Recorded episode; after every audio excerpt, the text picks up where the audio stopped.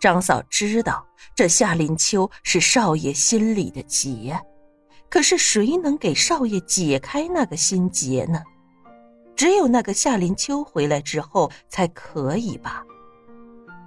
可是他还活着吗？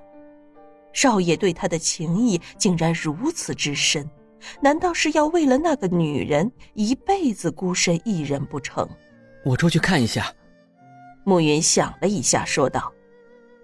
林秋不在建水镇，他的父母可能因为思念女儿的缘故，两个人变老的速度是很快呢。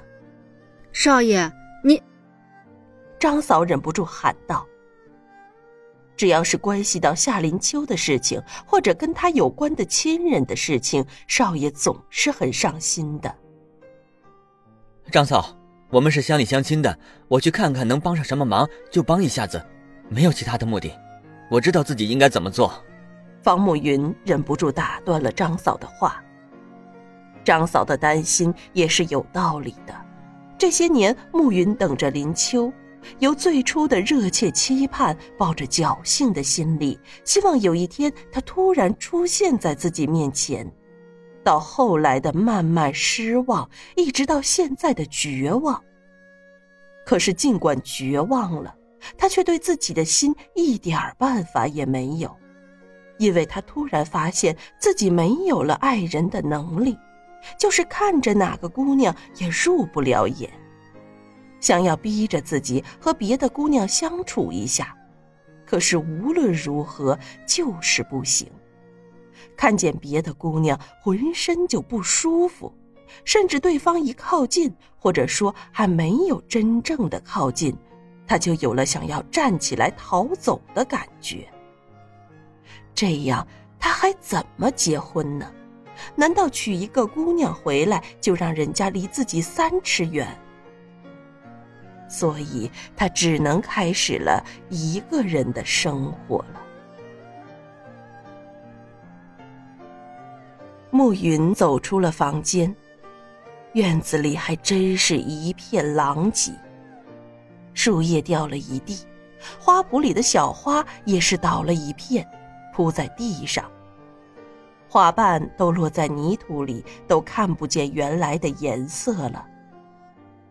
暮云想了想，还是决定先扫一下院子里的树叶什么的，否则自己走出去白府的大门，这些活儿张嫂又要开始忙活。她一个老人，在弯腰做这些体力活儿。自己还是于心不忍的。再说了，他也可以先一边扫地，一边理清一下自己的思路。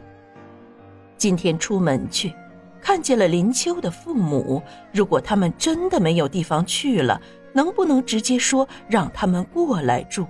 还有，他要以什么理由去帮助那些人呢？暮云一边扫着地上的落叶，一边思考着：既然不能直接从林秋父母的身上下手，那么是不是可以？突然，他眼睛一亮，有主意了。他可以从别人身上下手啊！扫完了院子里的落叶，又把落叶断枝装进了一个编织袋子里。忙活完这些。太阳已经升起了很高了。暮云提着垃圾出了大门，把袋子送进了附近的垃圾箱里，就径直朝着后街夏林秋的家走去了。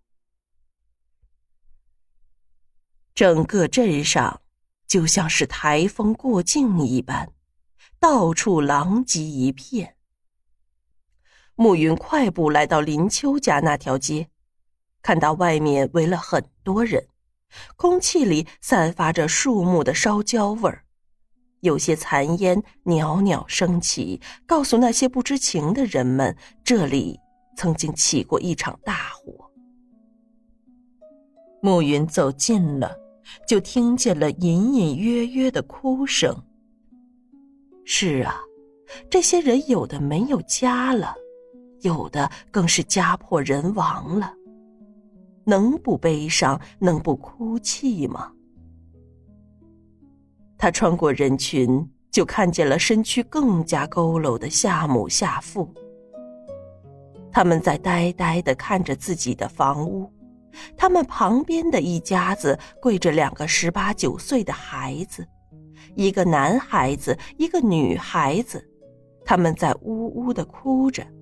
旁边已经搭建了一个临时的灵堂，两副门板上躺着两个人，上面盖着白布。周围的人都露出同情的神情。这是有好心人帮着，才把这灵堂给搭建好的。空气里还有浓浓的皮肉烧焦了的味道。暮云忍不住叹了一口气。这就是张嫂说的那家的父母都被烧死了的一家子，现在只剩下两个孩子，他也见过这两个孩子。好像还在念高中呢，就遭遇到这样的事情。这一下子让暮云想起了自己的父母去世的时候。那个时候，暮雪好像也是这个年纪吧。自己那时候都是个大人了，还是一样的张皇失措。那个时候，妹妹就是一个高中生。心里的惶恐肯定是比自己多很多吧，至少那个时候他还有自己这个哥哥依赖着。那么这一对兄妹好像都是未成年的样子，他们依赖谁呢？暮云向前走了几步，先是咳嗽了一下子，引起了大家的注意。方先生，你过来了。周围的乡亲们都看见了方慕云，纷纷打招呼。嗯嗯，大家好，是这样的，咱们都是乡里乡亲的。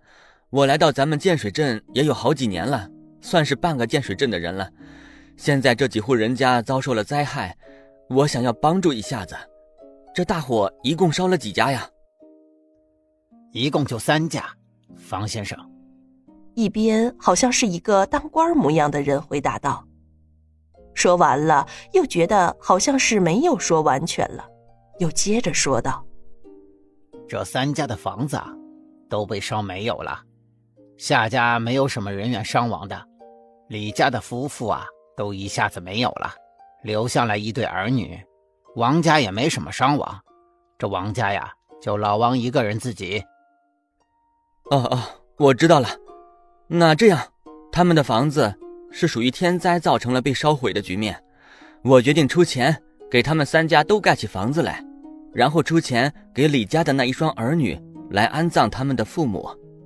当然，这也需要父老乡亲们帮一下忙，他们毕竟是一对孩子。我又对于这样的事情、这样的风俗不是很懂，然后这两个孩子以后上学的钱我也一起出了，一直供到他们工作。至于老王，我也给他盖房子。天哪，这方先生真是好人啊！一下子拿出那么多钱来呢。